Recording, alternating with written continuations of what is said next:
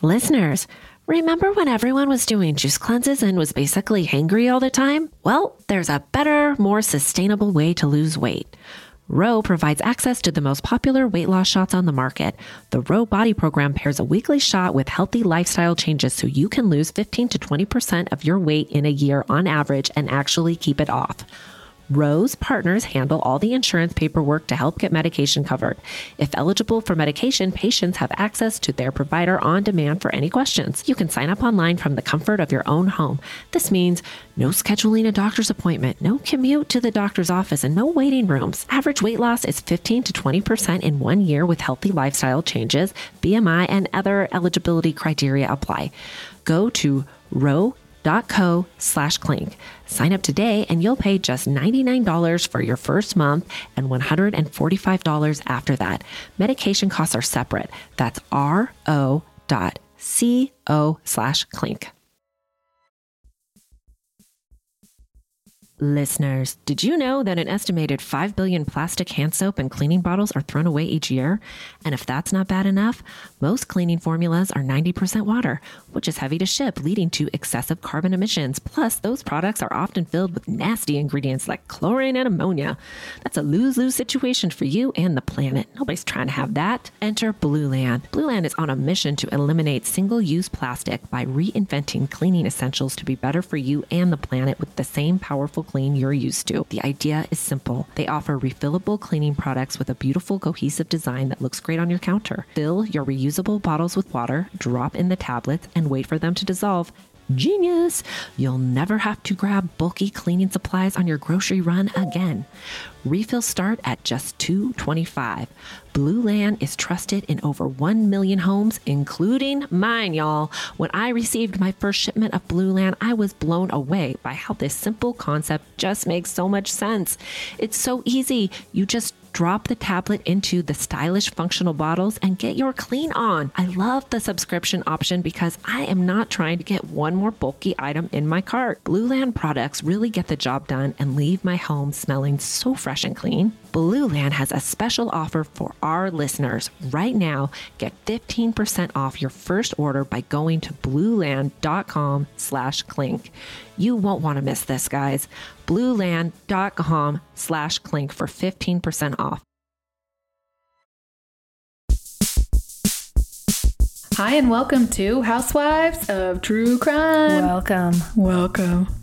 I am Tabitha. Give me Dateline, white wine, and I'll pick up your kids in the carpool line. The next day, right? Yeah, the next day. Okay. And I am Gretchen.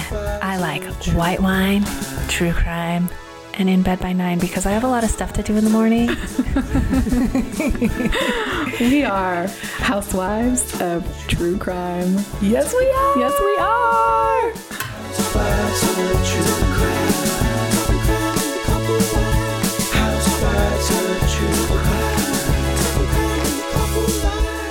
Welcome, Welcome. Housewives of True Crime. You sound so like sexy this morning. Do. I? you That's do. right. Yeah, welcome. Uh, remember when you had you had that sexy voice for like? oh my god, that was so fun. I had COVID before COVID was cool. yeah. And yeah, it gave me a real sexy voice. Okay, so what's up? Well, the weather is crazy again here in Texas, so that's why we're recording early, Cool. is kind of fun.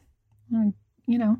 So this you guys, I don't know if you're on our Patreon, but if you are not, you should get on it. This last week we did a Q&A and we have a couple extra questions uh, that I didn't get to on the Patreon. So I was going to ask you them here, Gretchy. Okay, we'll do that for the first seven minutos. Okay, Okay. bring them on. All right. So this is kind of a fun one, you guys, because I like dressing up. And so somebody asked us where we go to shop online. I think we go to the same place. Well, I shop at Nordstrom's Rack online a lot because I live close to a Nordstrom's Rack. So I just like buy everything and then I, you know, take it all back because I, there. I you take it back there. I take it back there. I Mhm. hate trying on clothes in stores. Loathe, hate it, hate it. So I do that. I mean, I'm a sucker for the Amazon shit and it always sucks, Oh, you know? it doesn't always suck. I actually Once in a while- there the other day. Yeah, you got to read the reviews. And once in a while, like maybe when I get to my goal weight, I buy something from this website called Revolve. Oh, okay. They, they have pretty good stuff. Yeah. They have so I used to shop Revolve all the time, but I have now I am a Vici whore. It's V I C I. Beachy is good too, but you can't take anything back. And I need a good return policy.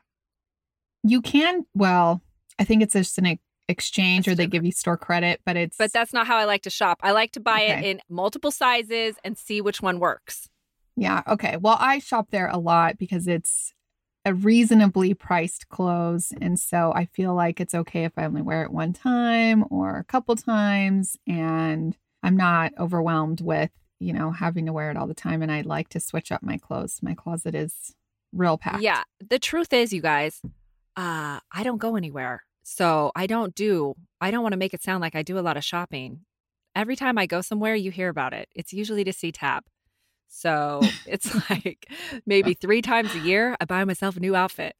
Uh, Yeah, that's true. Otherwise, I shop- I'm wearing the yoga pants. I shop more than you for sure.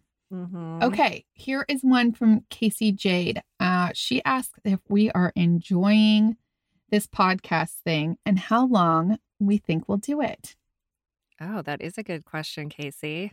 If Tab gets her shit together, we'll do it forever.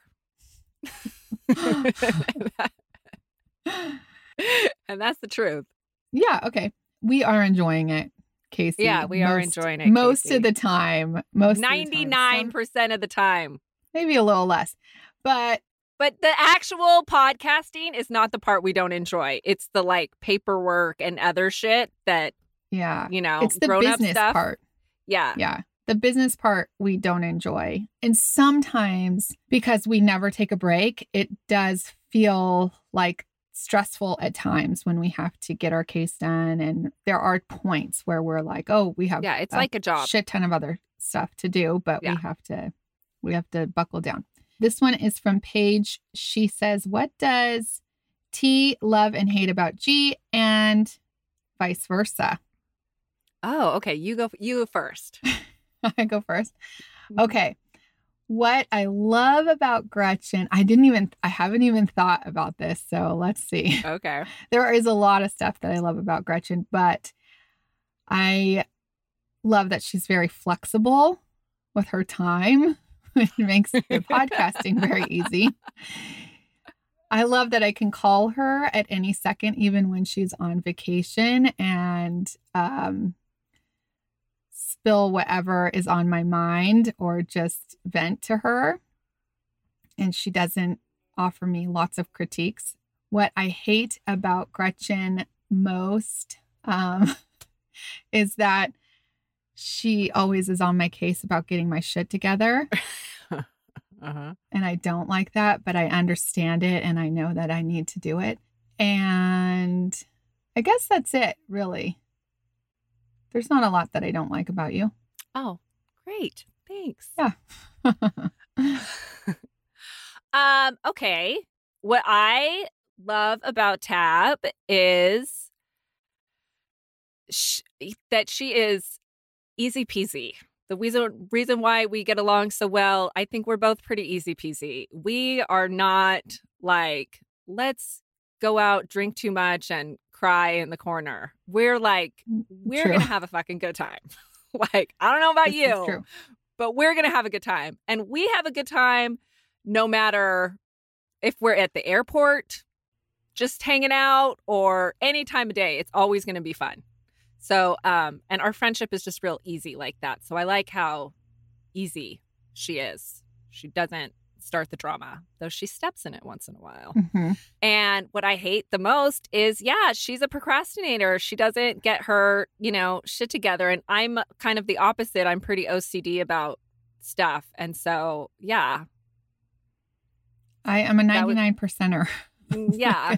so I, I I don't like being the bad guy ever, but sometimes I got to kind of ride her ass. yes. And yeah, so this that's is true. that that's real talk. Okay, I Uh-huh. think we're Okay. coming close. Okay, you got any more? Okay, two more really quick. Okay. One, have we ever been in a fight? This comes from Sister on the Fly. Yes, two in 20 years. Two, I only remember one. That's I always forget. the what right before your wedding and when I was pregnant. Okay, now I do remember those. Okay, But we got Um, over it. We did. One took longer than the other, One took longer than the other. but we did get over it. Yeah. And then the other one, and this came from a couple people. What are the chances that Gretchen will join me in Texas? Mm, good question. Good question. I don't know. we don't know. I don't know. When she tr- comes the- here, she always wants to move here. Yeah. And then you get back into your mundane routine. And I- and, and then and I go to the beach. The truth is, we'll see how my kids like school this year.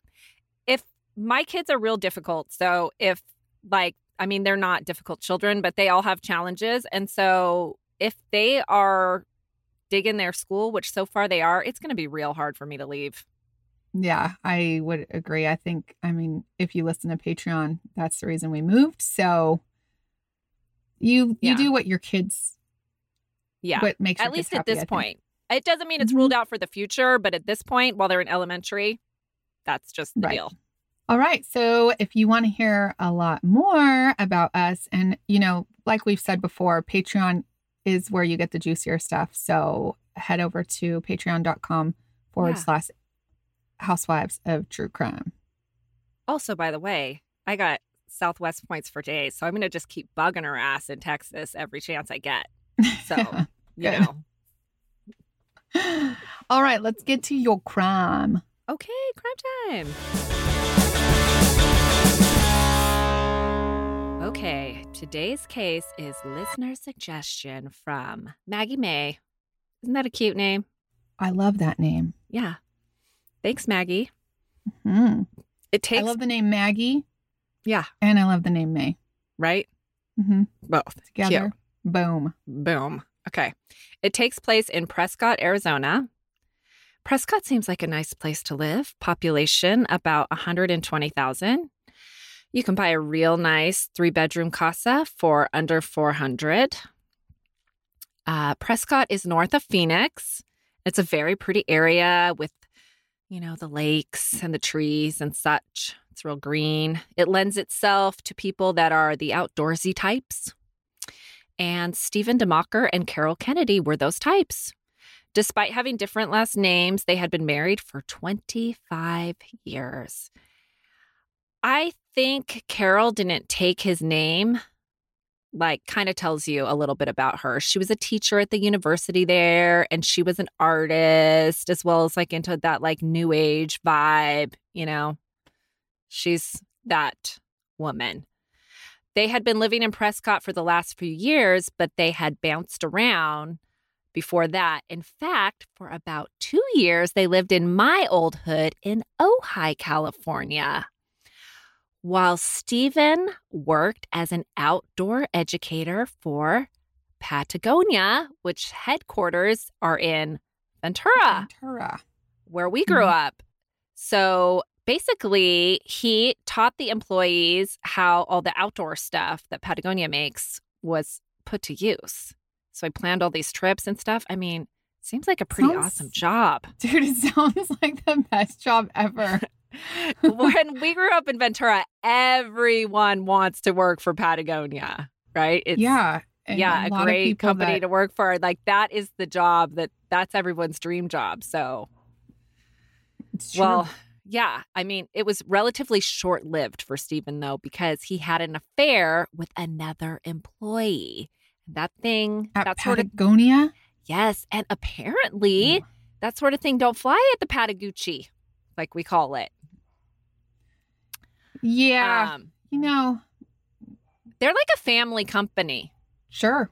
Well, it's a, a little family. I mean, apparently, so it don't, they don't like that. He was, Stephen was married and this other employee was married too. They don't like So it's not- things. I'm not. they I'm don't like a like a, I, I'm not a huge Patagonia fan anymore. I used to be, but not Mm. over the last few years. But anyways, so yes, they don't like affairs. They don't I don't like affairs. affairs either. Affairs Right. usually end up pretty bad. Yeah. I just don't think about people getting fired for that kind of thing though anymore.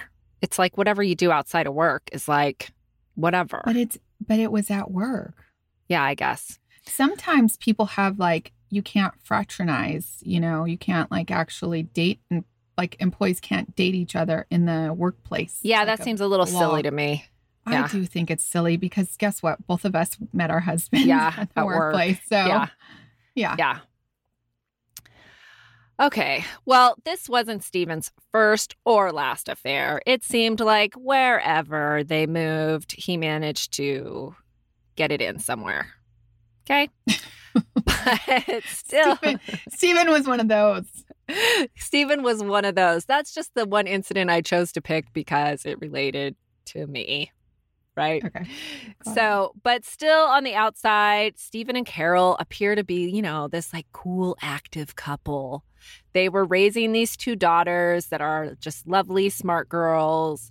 But we know, you know, no one really knows what is going on behind closed door and what was going through Carol's head all those years that Stephen's extracurricular activities weren't just mountain biking and kayaking, like most people that knew him thought he had a thing for side chicks, and Carol knew it. And after 25 years of putting up with it and being married to him, she divorced his ass. At this point, their daughters were pretty much grown. And when they had initially moved to Prescott, Stephen worked as a professor at the university and he like taught some outdoor bullshit but he changed careers to be a financial advisor because it had a much more lucrative potential. Okay. And it was lucrative for him in the beginning when he started making the money. He really knew how to spend it. He did a lot of, you know, weekend getaways to five-star resorts, nice cars, and all the, you know, top of the line gear for his outdoor hobbies. You know, that stuff. Have you Mhm. been to REI? It costs It's- a pretty penny. Oh my gosh. By the way, Yeah. I went there uh, for the first time in a long time. And I can't believe how expensive everything is. Shoot. If you Yeah. want to go rock climbing, you better you better be like a millionaire. Yeah. Like Yeah. very expensive. Yeah, it's expensive. So, okay. Well, it was all the spending of the money was fun while it lasted, but sometime around 2007, the fun stopped. Remember when we had that financial crisis mm. in America. Yeah. and all the Yep. banks got in big trouble? Well, Do you so remember? So did Steven. Okay. He went from making $30,000 a month to 13K a month, which, by the way, hello, downsize. I mean, 13K a month is plenty of money to live well off of, right? Like, okay. He's still he's still rocking it. yeah. Was he in California at this no, time still? no, he was no, no, no, no, no. They they were in Prescott, Arizona. They actually the Yeah. Ojai stint was doing- like in the late '80s. Okay, so he's actually doing real well. He's doing real well. Yeah. Okay. So Steven was still spending it, the money, like it was growing on trees, though. He had taken out money from his retirement account. He also took out lines of credit on the homes he owned, which he owned his house and then he owned Carol's house. And he racked up some serious credit card debt. Stephen is pretty ruthless. He borrowed $20,000 a month for three months in a row from his parents, which forced them to go back to work, take out a second mortgage on their home. But Stephen didn't care. He was still spending weekends at the fancy resorts, playing golf, drinking the overpriced cocktails. Can you believe that? Well, it's really hard to change your lifestyle. Oh my God. Okay. Whatever. what a, I think he's an asshole. Okay. Steven I'm is just something. kidding. Of- Side note. Of course. Of course. That's asinine. Okay. He is very thin. Thin? He has a long face and he's very thin. Okay. I generally don't trust men that thin. But Is it like a thing? Maybe a- he has an just a overactive bitchy, metabolism. judgy thing Uh, for me. Yeah, I mean, I definitely don't think it's hot. Okay, like I don't hate a dad bod at like at all. Okay, Dude, your husband is thin and eats like He- anything no, he wants. no. yeah, he does. My husband is like a bean. Po- he's not thin. Like the, he, this guy is like thin. Okay, I want to. I want to. I think what you're saying is he doesn't have any kind of muscle in his arms, so it looks like Yeah, feminine.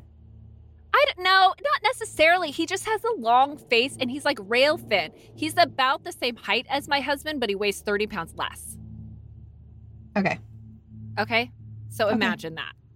My husband is just perfect, like at his perfect Oh weight. my god, that is so sweet of you to say. Well, it's annoying. Uh, Gretchen's tree's coming down, by the way. oh, yeah. If you hear anything. Eh, or if I die in the middle of this podcast, it's because it crashed on me. So Hopefully, that does not happen. hopefully, right? Okay. Well, apparently, lots of ladies are feeling the thin type because Steven. Oh, Yeah. And Steven was feeling himself. He was on like 17 dating apps, I read, which I didn't even know there were 17 dating apps. and And your husband when there was like one. So I never got on a dating I think app there's ever. a ton. Yeah. Also, Stephen No. took a bunch of hormones that made him like extra, extra. He liked, you know, Like feeling like extra, virile. extra horny. yeah. Uh, well, you you would be surprised. Like, why didn't he get beefier with his like testosterone hormone? Because he's doing all this, he does all this running and shit. And he eats all Oh. healthy all the time. Oh, You know? Yeah. Okay. the type. Okay. So Stephen, I mean, what I'm telling you is Stephen is a douche. Okay, we know that. But people close to him agree that his redeeming quality was that he was a good father. And he probably was. He and Carol, Carol must have thought so as well because they had managed to co parent kind of nicely together. They tried to remain friends. They did stuff like go together to take their daughter to the airport when she left to study abroad. But things had gotten tense between Stephen and Carol. Stephen was bitter. He had to pay her $6,000 a month in alimony. He thought this was bullshit because that order was based on when he was making the money, but he wasn't, you know, making as much anymore. So he sent Carol some emails saying, like, hey, since I'm in like a shit ton of debt, can you just like, you know, do you take care of yourself? And Carol replied, you know, like, kick rock, Steven. Stop spending your money on, you know, whores and golf trips. You owe me, you know? Yeah. Pay up. Yeah. Yeah. She had confided in one of her friends that the divorce had left her real strapped for cash and that she didn't always know how she was going to make ends meet until Stephen paid her and he was late at doing it often. Carol lived on a piece of property that was a little more remote and it had a guest cottage. So she rented it out to a man named Ed Knapp to bring in some extra money. Ed was an interesting character. He was a divorced father. People describe him as like a surfer bum. Him and Carol enjoyed each other's company and would frequently sit outside and, you know, drink wine together. They were supportive of each other in relation to Carol venting about Stephen giving her the runaround financially. And Ed had been diagnosed with melanoma, and Carol was very like the very nurturing, caring type. So she was a good person for Ed to lean on. According to Ed and some of Carol's friends, Carol had suspected that Stephen had been coming into her home while she was gone and snooping through her personal beeswax.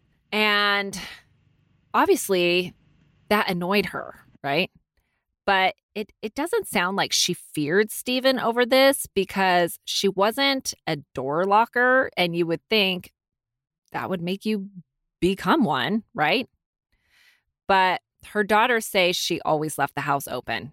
Or maybe she just didn't care. Like she didn't have anything to hide. So it's like, fine, Steven, you want to see my Shit.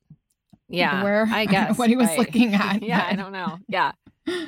Okay, so she always left her house kind of open, but you know, she says it was it was nice having Ed there because she was kind of remote, you know, so it was nice having like a man close by.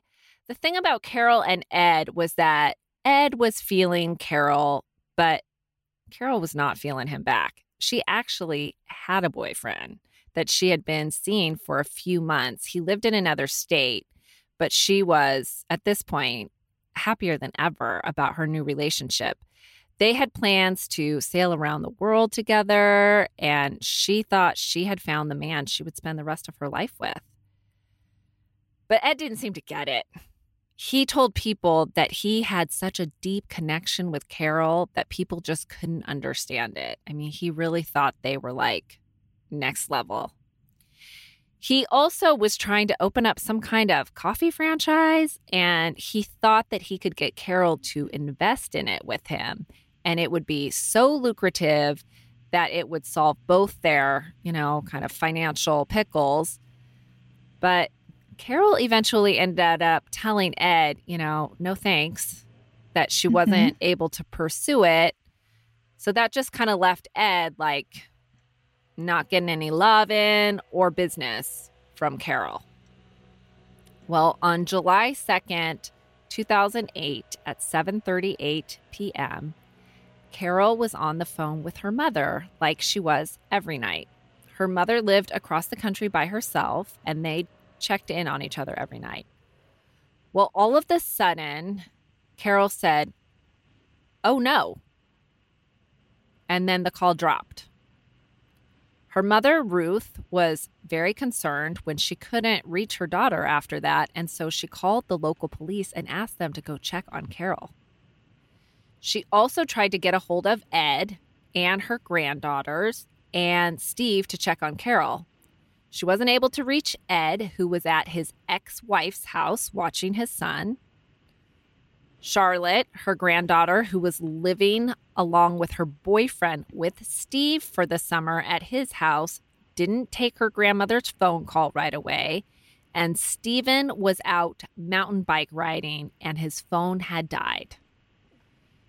Charlotte eventually listened to her grandmother's voicemail and tried to reach her mother and couldn't. She decided to wait for her father to get home to see what to do. Okay, side note Charlotte says they all ate dinner together, her, her boyfriend, and her dad, regularly. And because it was getting late, it was after 9 p.m. by now, her and her boyfriend went to the grocery store to pick up some ingredients to make a vegetable stir fry. I just have to say, this is why I am weight challenged. Never in my life, if I have been hungry after 9 p.m., has a vegetable stir fry been an option? After 9 p.m., my options are usually like pizza, french fries, mm-hmm. chicken nuggets. I'm certainly not going to the store to buy vegetables to chop up to stir fry. okay. Okay. Okay. But, anyways, they came home from the store, made dinner. Stephen arrived back home around 10. He had some scratches on him. He said it was a real doozy of a night um, on his ride. And sorry, his phone died. Charlotte expressed her concern about her mama, and he said, It's not appropriate for me to go check on your mother, so you go with your boyfriend. By the time Charlotte and her boyfriend arrived at Carol's home, they weren't able to check on her because the police had conducted the welfare check that Grandma Ruth had asked them to perform. And mm-hmm. they just looked in the window and saw Carol's body on the floor. Police told Charlotte and her boyfriend at the scene that her mother was dead. She broke down as expected. It wasn't clear right away whether or not this was a homicide because there was no sign of forced entry. And there was a fallen ladder and a bookshelf on top of and beside Carol. They were able, though, to determine because of the blood spatter that those things were placed there after Carol had been killed. Mm. And she had been oh, beaten to death. they wanted to make it look like she fell off the ladder. yes, the it was okay. staged. Yeah. Got it. Yeah. They were able to determine, though, that Carol had died of a skull injury. She had been beaten to death. Okay, well, guess who their first suspect was? The neighbor. Well, should have been the neighbor, but I yeah. Well, oh no, that's Ed. yeah, that's Ed. Did I say is the- Ed? Oh my God. Did I call him No, uh, Ed? I thought Ed I is think the I- neighbor. Oh my God. His name is Jim. I'm sorry. Why I think I've been calling him Ed. I don't know. I'm just gonna- I think I thought it was Ed, and then I realized it was Jim. I'm sorry. We're just gonna. I'm just gonna keep calling him Ed. I don't want to be confusing.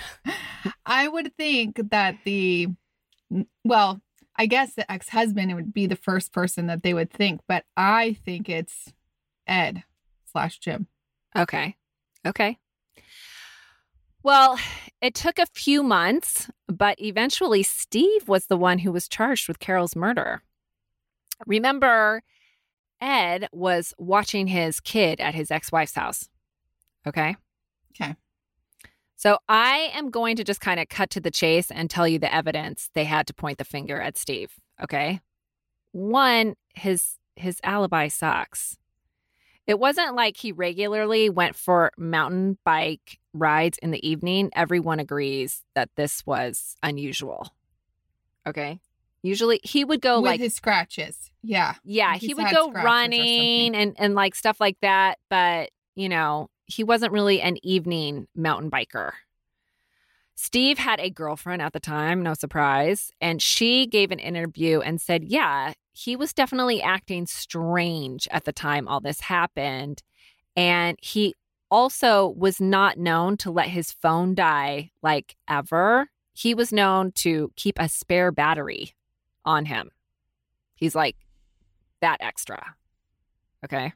hmm Also, there were mountain bike tracks found in the vicinity of Carol's place that matched Stevens.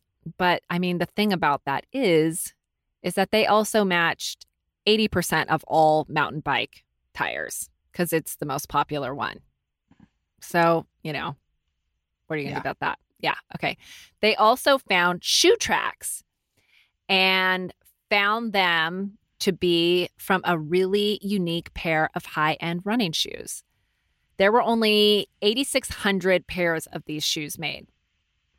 They did not find them in Stephen's possession, but they did find that Stephen had purchased a pair two years prior.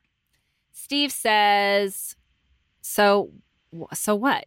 He never keeps a pair of running shoes more than six months." So, I mean, that's sort of believable because he's so bougie, but also, I mean, it's like a real coinky dink, right? Right. Steve's DNA was not found anywhere at the scene, but there was an unknown male's DNA found under Carol's fingernail.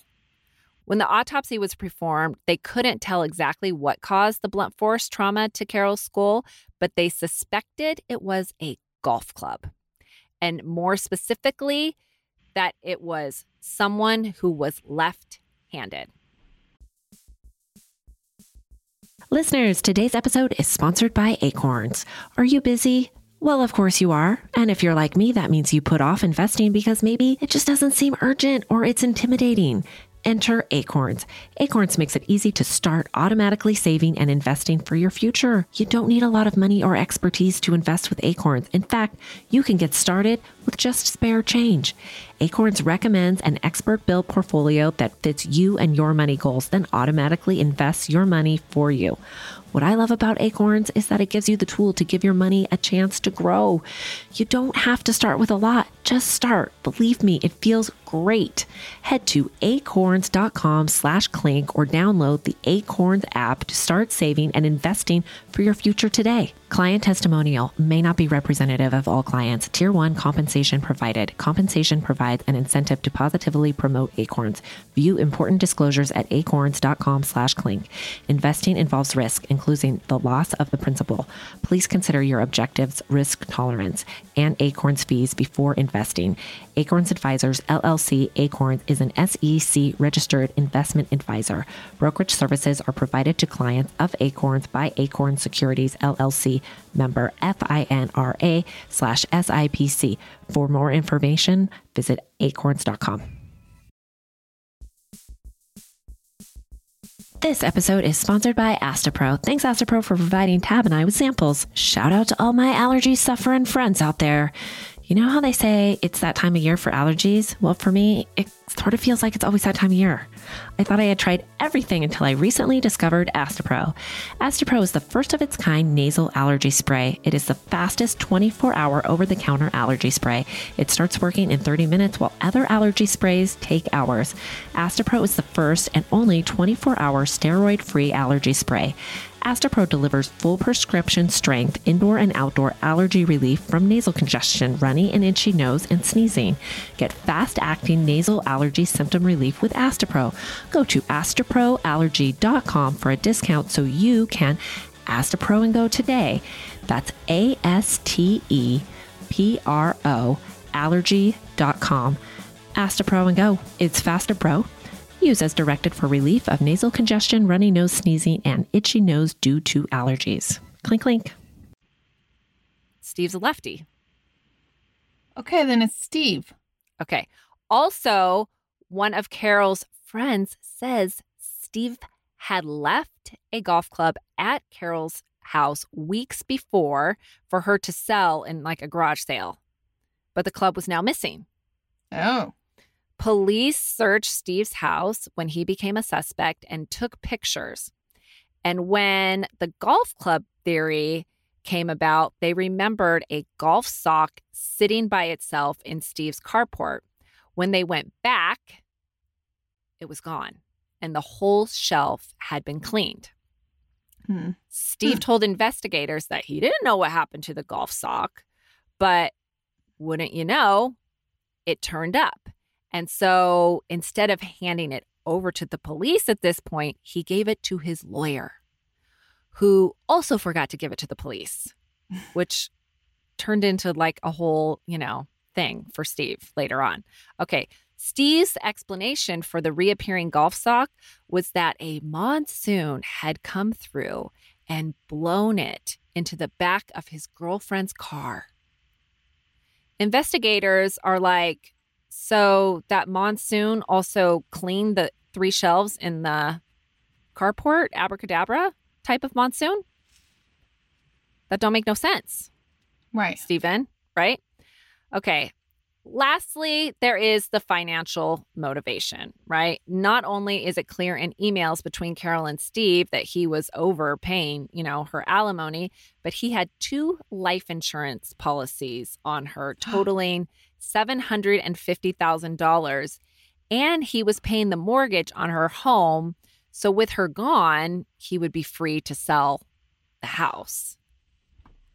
Okay, Yeah. Steve says, blah, blah, blah. Things weren't that bad. My business was on the up and I wasn't desperate at all.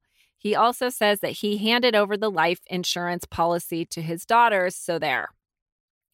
Well, not really. The thing about the life insurance is that the company was not going to pay him because he was a suspect in the murder. So it was, you know, handed over to his daughters or just go ahead and wait till you're acquitted. Then we'll give you the money, Steve. Right.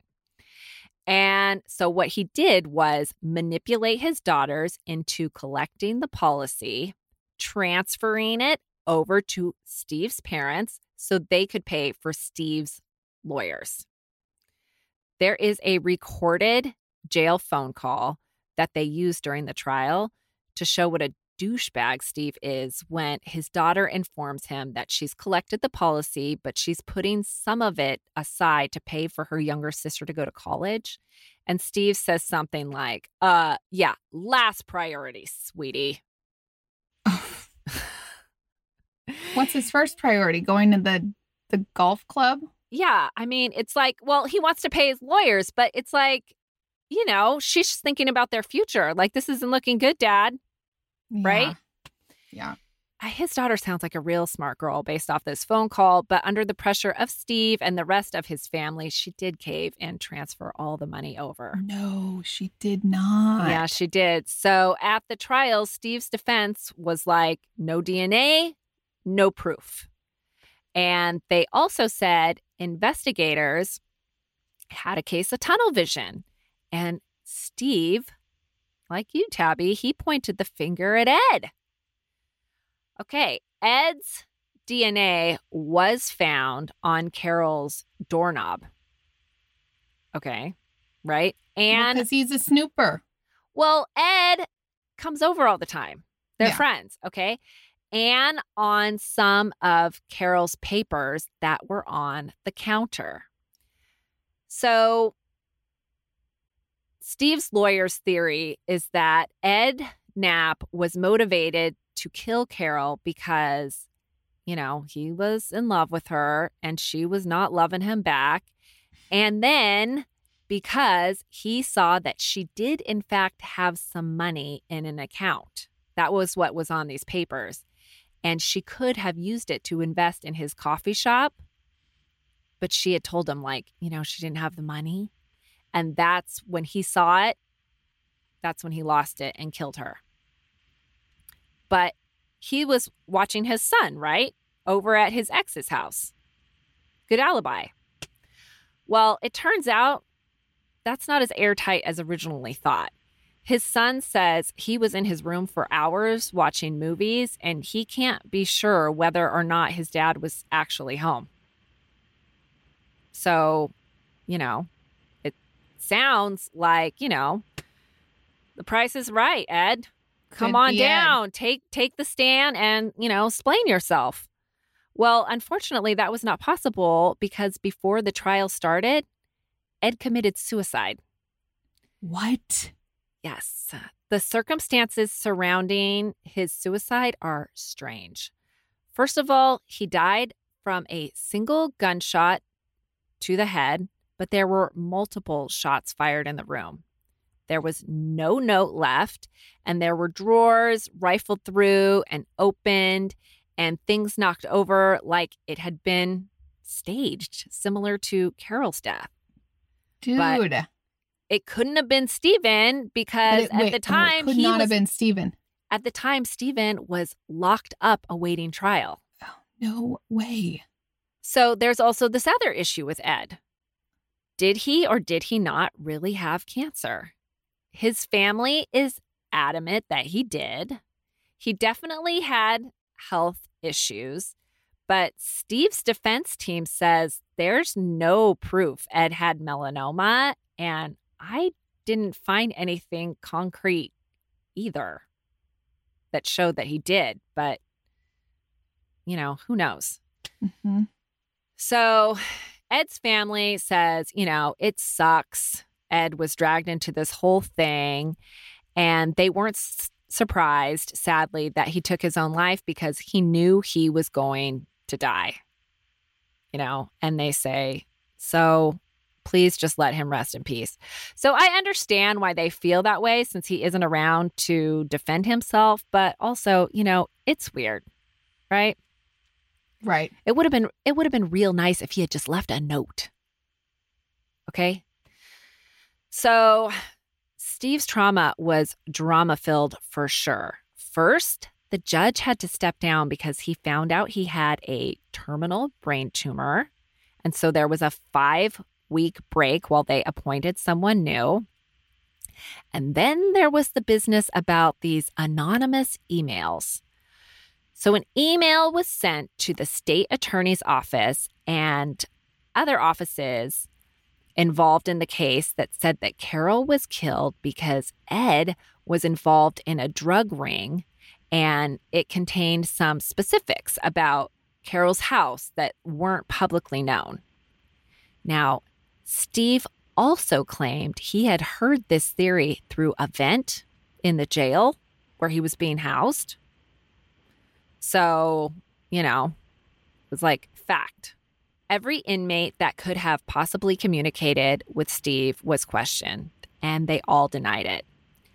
They located the internet cafe where the email was sent from, but couldn't figure out who the sender was because they paid cash. The emails were huge for Steve's defense, but eventually the emails were traced back to Steve's youngest daughter. And she took the stand and said her dad had held up a piece of paper with instructions for her to send the phony email during a visit, and so she did it. Steve's Why would she- lawyer. why would she do that? Oh, because she's like a daddy's girl. Oh man. So Steve's lawyer had presented the emails. Steve's lawyer did not know that these were fake, Mhm. right?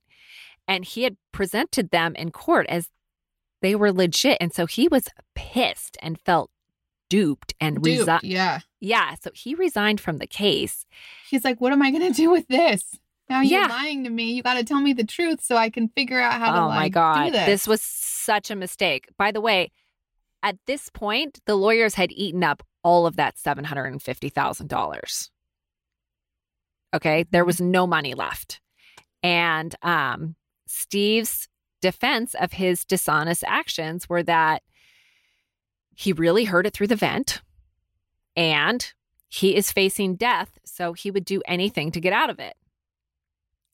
I mean, yeah, clearly he would do anything. He would ask his daughter, you know, yeah. to risk her freedom and do the unthinkable. And he doesn't give a shit about his college fund.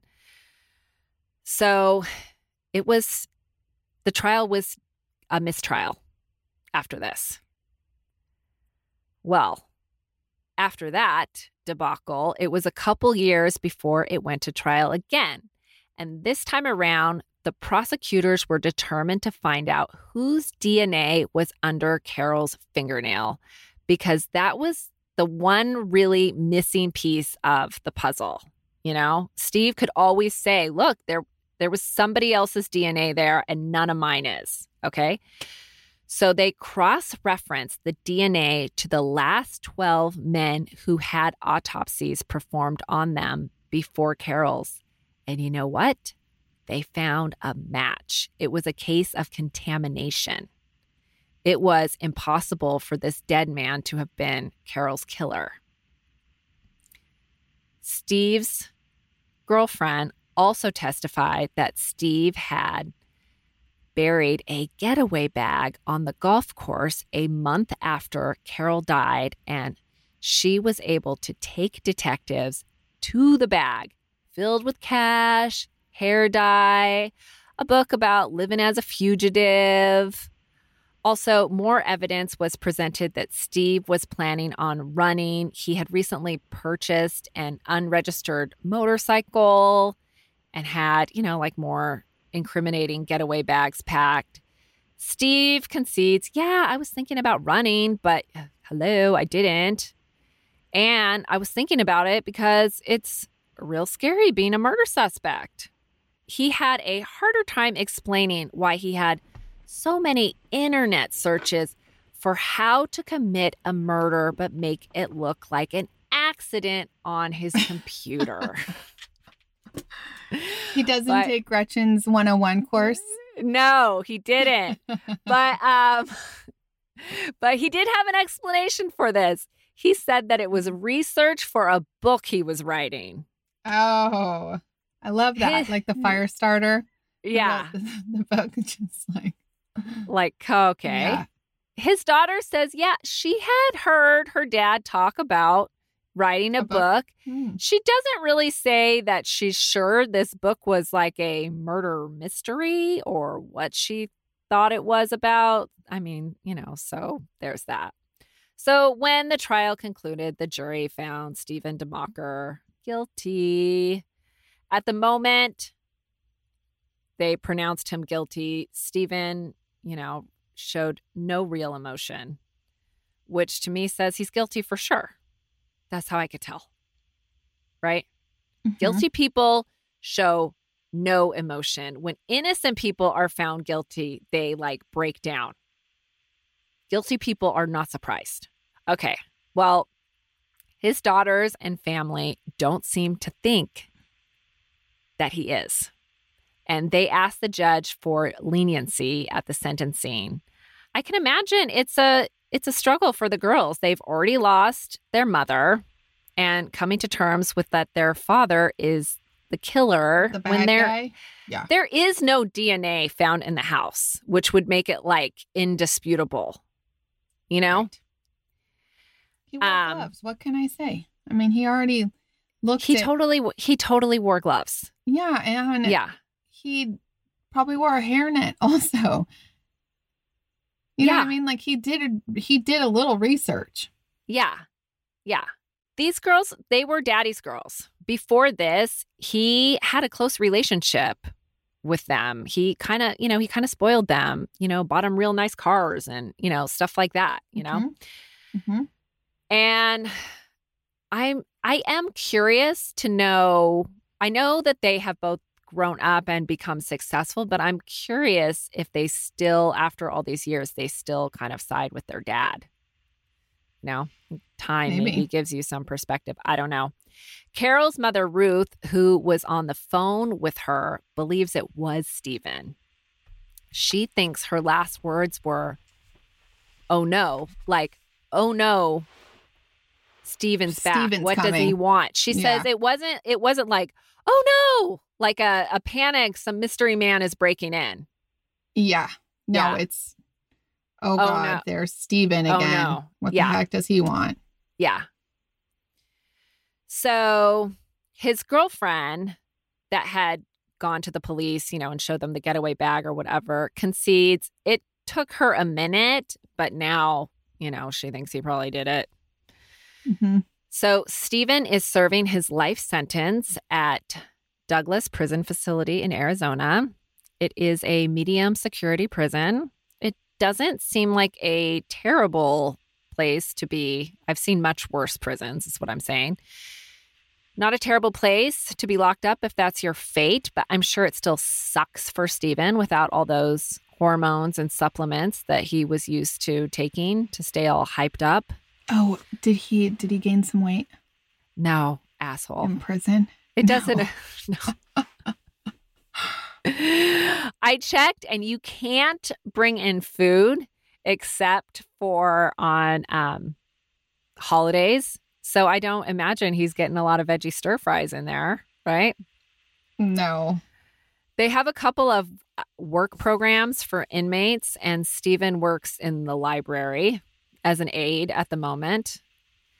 He looks about the same in his most recent muggy, uh, little like more gray hair, and doesn't look like he has any more appeals on the horizon. He is 68 years old today. Um, Today, it's his birthday today. it's no, his birthday isn't today. I just mean like at Oh. this moment, he's Oh, currently like, wow. yeah. Um, lastly, I wanted to say I read the book "Then No One Can Have Her" by Caitlin Rother, which is where I got a lot of information for this case. I mean, to tell you the truth, the book was boring AF. So save yourself the time. I did it for you. uh, that's WAP. Thank you for reading all of that for us. I'm reading a book right now for the next case. Um also and it's it's it's more interesting than that. But yeah. I don't the sometimes I book was great books. it gave me a good headspace to like understand like the dynamics of his relationship with like you know his daughters stuff you don't get from just reading like you know the court papers and they skip all that part on like, you know, 48 Right. hours and stuff. You know, like you don't get the backstory. But um, but it's still, you know, I'm like a cut to the chase kind of girl. Yeah. Yeah. That's why our episodes are like an hour for a whole case. Yeah. Instead of like Yeah. 20. Next week on Housewives, we'll play a lot of extra music, Housewives. take long pauses. And play a lot. Oh my God, those that music Yeah. really gets you. You know, you're like, oh, No, no, no, next? no. I don't like a cliffhanger. Give it to me all at once. You know, the book that I'm reading, the kids, Keepers of the Lost Cities, every chapter is like a cliffhanger. And so my my son's always like, okay, one more chapter, mom, one more chapter. Oh, It's just kind of fun. But then I'm like, uh, it's 9.05. We have to go to bed. I'm almost done with my fourth book, by the way. Oh, good for you. My fourth 700 page reading out loud Oh my God. book. Wow. Snaps for tab, everyone. Listen, that's more than I have, I think, ever read in my whole entire life. Including college, probably. Yes. so I'm pretty proud of myself. yeah. I, I love the cliff notes. You know, I used to always, I was Oh, like, if there was a book with cliff notes. Now they have freaking cliff notes for everything. Plus, I mean, kids have it so easy these days. You could, you can look up anything on the internet and get all of the information. Yeah. If only, if, If only, we had that, I would have gotten straight A's for sure. Uh-huh. Okay. You got any, we got any shout outs or any other piece of business? Let me, let me see. I got to go outside and see if the tree's cut down. It It's is the most exciting thing happen. It is cut down. I know it. Uh, thank you for your guys' reviews on Apple. If you listen there, Bree, Bar Bree, thank you so much. And Marisa May, or Marissa, Marissa or Marisa. Um, no thank you to Rory's mom. Not thanking that lady. Although she said she loved us, but then she also hated us. So I don't know what that's about. I did, I'm okay with that. I love hate a lot of people. If you love hate somebody, then you give them like a four star, not less than that. Oh, yeah, that's bullshit. hmm So I guess she hated us more than loved us. Um, I found something for you to get your husband at Home Goods. Oh, I'm sure that totally sounds like his jam. I What is took a it? picture of it for you. It's uh, it says, "Work like a captain, play like a pirate." Oh, yeah. Have you heard? Have you seen that saying before? I have not seen that saying, but um, you know, our argument in circles is that don't captain my ass. You're not the captain of Yes. this house. so I don't want to give him anything. He already has some koozies that say like captain or like some shit, you know? I don't want to give him anything else that goes to his head. That doesn't really go to his head, though. I would say Hmm, no, maybe. I think that's a wop. okay. So thank you guys for listening. Follow us on Housewives of True Crime group for some extra information and just to tell us what you think about crimes that we cover or crimes that we don't cover. Check us out on the Um, YouTube. I The YouTube is HWTC. You look real cute today. There's an we're like a couple behind, but we're going to catch up because our Damian was uh, on vacation in the Germany. Mhm. He was traveling. I tried to have a meet up with Cindy Sue, but he didn't make it to Berlin. Yeah. I'm always trying to connect people, you know, yeah. in yeah. different countries hmm and my own. hmm So yeah, YouTube, HWTC, you know, Housewives True Crime. Yeah. That's what it means. You You can just know? Google Housewives of True Crime on YouTube and it'll come right up. Yeah. I wonder if you Google our names if it comes up on YouTube. If you like put Tab and Gretchen or Tabitha and Gretchen. I I don't know. don't know. Anyways, have a wonderful week, you guys. It's a full week since last week was the Labor Day week. Feels real fast. And I think that's it. So clink, clink. Okay. Clink, clink. Oh, hey there. You like true crime stories, right? Yeah, yeah, I know, who doesn't? But I gotta admit, after a while, all those stories of murder and heartache, well, they tend to go straight to my hips. So that's why I, Leroy Luna, have created a podcast called Excuse Me, That's Illegal, where we'll take a hardcore look at some softcore crimes. No TED Talks on Bundy here. The letters BTK won't be coming from these lips. Unless he had a brother that used to steal library books. Suppose I'd be willing to go balls deep into that one if that were the case. Anyways, you'll hear stories such as the Mad Pooper, a female jogger who wreaked havoc in a Colorado Springs neighborhood, using one family's front yard as her own personal dumping grounds. If this kind of content sounds like it's up your alley, excuse me, that's illegal, is available right now on all your favorite podcatchers. So come join me. I'll be right here waiting for you.